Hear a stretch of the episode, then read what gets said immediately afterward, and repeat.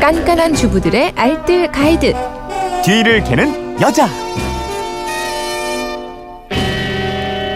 살림의 정석과 요령을 알려드립니다. 뒤를 캐는 여자. 오늘도 곽지연 리포터와 함께합니다. 어서 오십시오. 네, 안녕하세요. 자, 오늘은 휴대전화 뒷번호 1297님이 지난 수요일에 보내주신 문자인데요.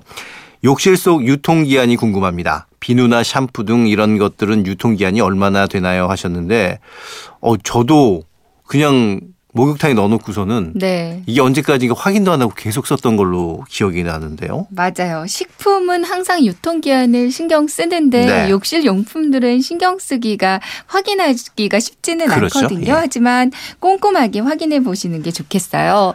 유통기한을 신경 쓰지 않고 그냥 쓰게 되면 음. 제품의 기능도 떨어지고요. 위생적으로도 좋지 않거든요. 네. 일단 뒷면의 성분 표시를 살펴보면은 다 제조일자라든가 유통기한을 확인할 수가 있죠. 네 네. 근데 대부분 은 제조 일자로 표기가 돼 있거든요. 이제 숫자 6자리로 연도, 월, 일 순으로 표기가 되거나 아니면 반대로 일, 월, 연 순으로 표기돼 있어요. 그냥 월과 연도만 표기돼 있는 경우도 있더라고요. 네. 근데 이제 제조 날짜는 적혀 있는데 유통 기한은 이게 안 적혀 있더라고요. 네네. 특히 치약이 그렇거든요. 네.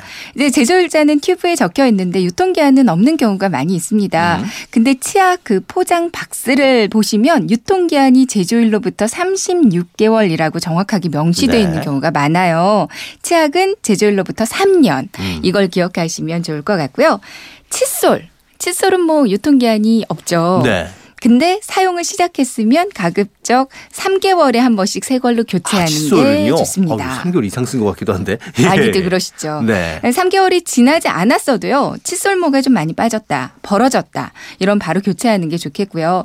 번거롭지만 칫솔은 세균 감염 위험도가 높잖아요. 우리 네. 입에 직접 들어가는 거니까요. 그러니까 정기적인 교체가 꼭 필요합니다. 그렇군요. 이 욕실에는 샴푸와 린스가 또 떡하니 자리 잡고 있잖아요. 네네. 얘들은 어떤가요? 샴푸 린스는 제품 뒤에 그 유통 기한이 적혀 있는 경우가 많이 있어요. 어. 요거 따르시면 되겠는데요. 근데 보통은 개봉 전 기준으로 3년이고요. 개봉해서 한 번이라도 사용했으면 1년 이내에 다 사용하는 게 좋습니다.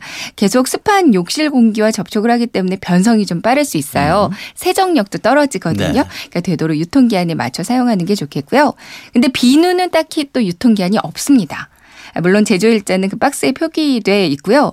일반 비누는 유통기한이 없는데 천연 수제 비누나 기능성 비누 이런 건 유통기한이 다 있어요. 그러니까 포함된 함량이나 내용물에 따라서 기간은 각각 조금씩 다른데요. 일반적으로는 6개월에서 1년 정도 된다고 하니까 그 겉 포장지에 적혀 있는 걸 참고하시면 되겠어요. 네. 이 집안 구석구석 잘 뒤져보시다 보면은 뭐 연말이나 연초에 이런 거 비누, 네. 샴푸 이런 거 선물로 받잖아요. 네네.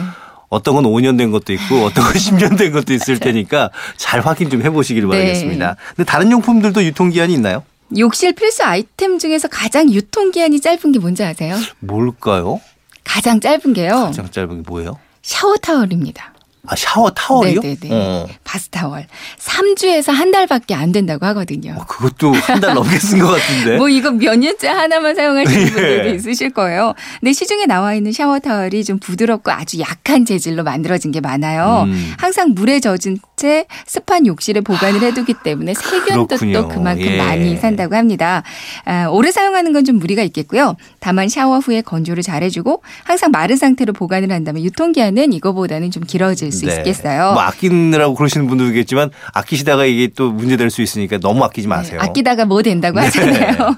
그리고 면도날. 면도날은 관리 여부에 따라서 약간의 편차가 있는데요. 음. 그래도 5주에 한 번 정도는 교체로 권하더라고요. 음. 날을 너무 오래 사용하면 날이 무뎌져서 기능이 떨어질 수 있으니까 보셔서 좀 주기적으로 교체해 주시고요. 네. 이것도 매번 사용하고 나서 잘 건조시키는 게 음. 중요하겠어요. 구강 청결제는 대부분 유통기한이 정확하게 적혀 있습니다. 3년 정도의 유통기한 갖는데요. 다만 개봉했으면 이것도 빨리 사용하는 게 좋겠죠. 알겠습니다. 오늘 내용 세 줄 정리해 볼까요? 네.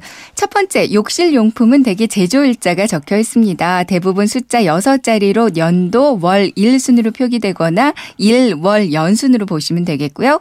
두 번째, 제조일로부터 치약, 삼- 샴푸, 린스는 3년, 개봉을 했으면 6개월에서 1년 정도로 짧아지고요.